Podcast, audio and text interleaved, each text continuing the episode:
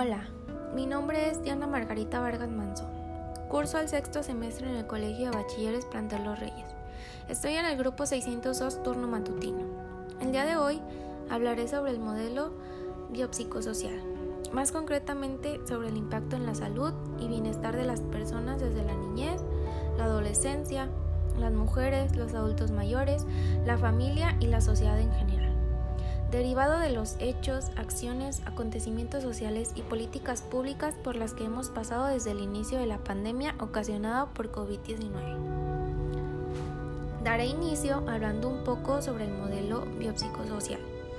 El modelo o enfoque biopsicosocial es un modelo general el cual plantea que los factores biológicos, psicológicos y sociales juegan un papel importante en el funcionamiento humano en el contexto de la enfermedad y, de, de la percepción de la misma. La pandemia por COVID-19 está resultando una emergencia de salud pública de gran impacto internacional. Su impacto acrecentado se debe a la particular combinación de epidemia y aislamiento social impuesto, y ello en sociedades desarrolladas, es decir, con tupidas redes de contactos sociales y comunicacionales. En tiempos de pandemia, los niños y adolescentes son especialmente vulnerables desde el punto de vista personal. El constante desarrollo de estructuras y funciones propician esta condición, sobre todo en el sistema nervioso que es uno de los más imperfectamente desarrollados de manera específica en el aspecto funcional. En estas situaciones de crisis se consideran las características de personalidad en estructuración, los antecedentes familiares y personales de trastornos psíquicos y abuso de sustancias, unido a experiencias de estrés, maltrato, abuso sexual, así como pérdida de uno de los progenitores. En relación con el ambiente, la estructura y la funcionabilidad de, la familia, las condiciones de la vivienda, la situación socioeconómica que rodea al menor, unido a la existencia de recursos materiales y emocionales para afrontar el evento, juegan un papel importante de vulnerabilidad en los más jóvenes. Los problemas de salud mental en menores no solo tienen que ver con el miedo a un virus invisible, sino también con el distanciamiento social, la incapacidad de desarrollar las actividades cotidianas y participar en acciones gratificantes durante este periodo pueden ser desafiantes para niños y adolescentes e impactar negativamente en la capacidad para regular con éxito tanto el comportamiento como las emociones. Como toda pandemia, la del COVID-19 incluye componentes biológicos e infecciosos, pero también componentes psicosociales e impactos sociales económicos. Al combinarse los componentes biopsicosociales de la pandemia con los componentes psicosociales del confinamiento o aislamiento social ha mostrado una serie de características que hoy podríamos resumir así. Es una epidemia asentada del mundo desarrollado y urbanizado. Es una pandemia que revela la vulnerabilidad sanitaria incluso de esos países y la crisis del aislacionismo sanitario de un mundo globalizado. Ha obligado a plantearse de forma inmediata cómo gestionar momentos críticos de sobrecarga de los sistemas sanitarios, organización, presupuestos, prioridades, necesidades tecnológicas, necesidades profesionales, ética y bioética, etc.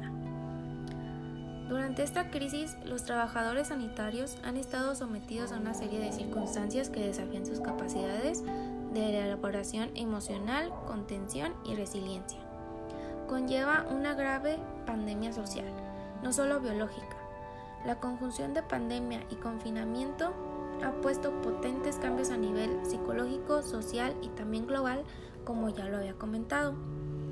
Por un lado, la peligrosidad de las políticas sanitarias y sociales negadoras de la importancia de los servicios públicos y la atención primaria de salud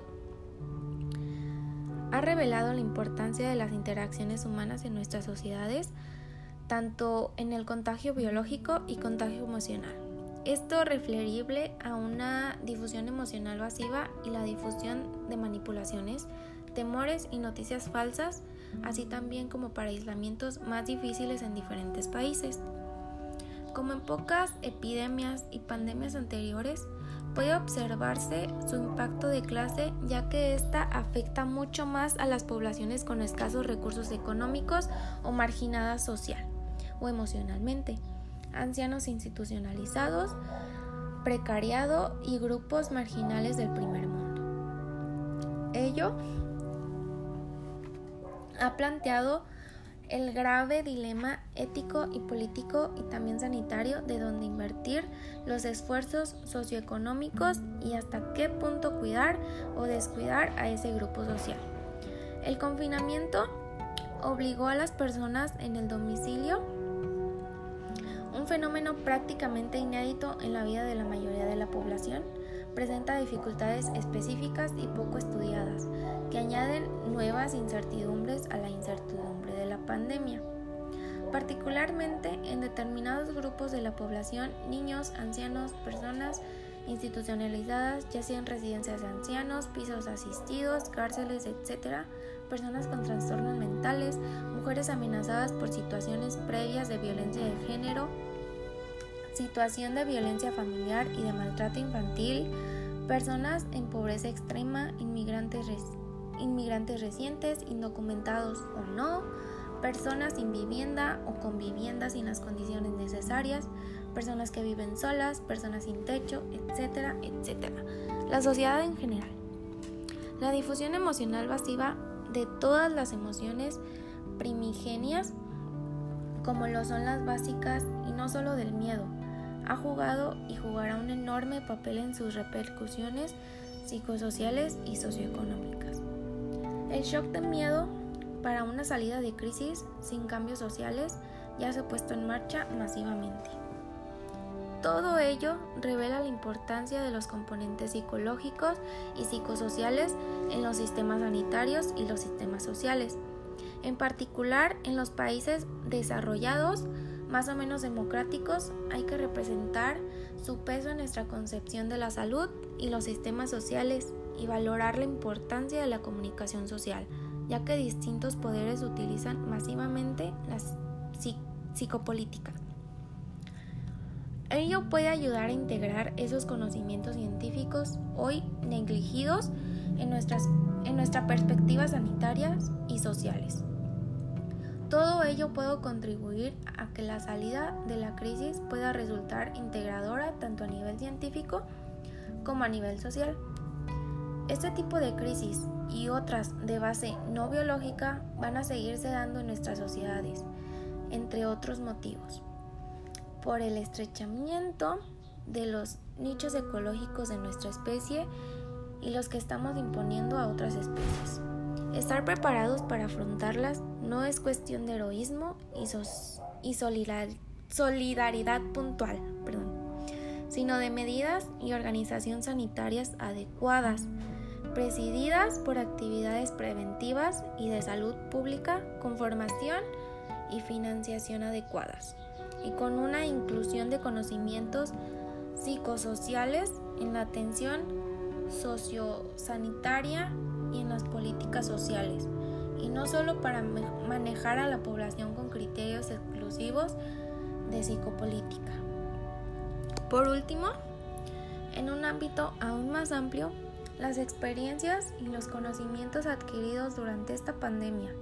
Y en las anteriores nos remiten a dos necesidades sociales cruciales repetidamente señaladas por todos los que han reflexionado a profundidad sobre la situación.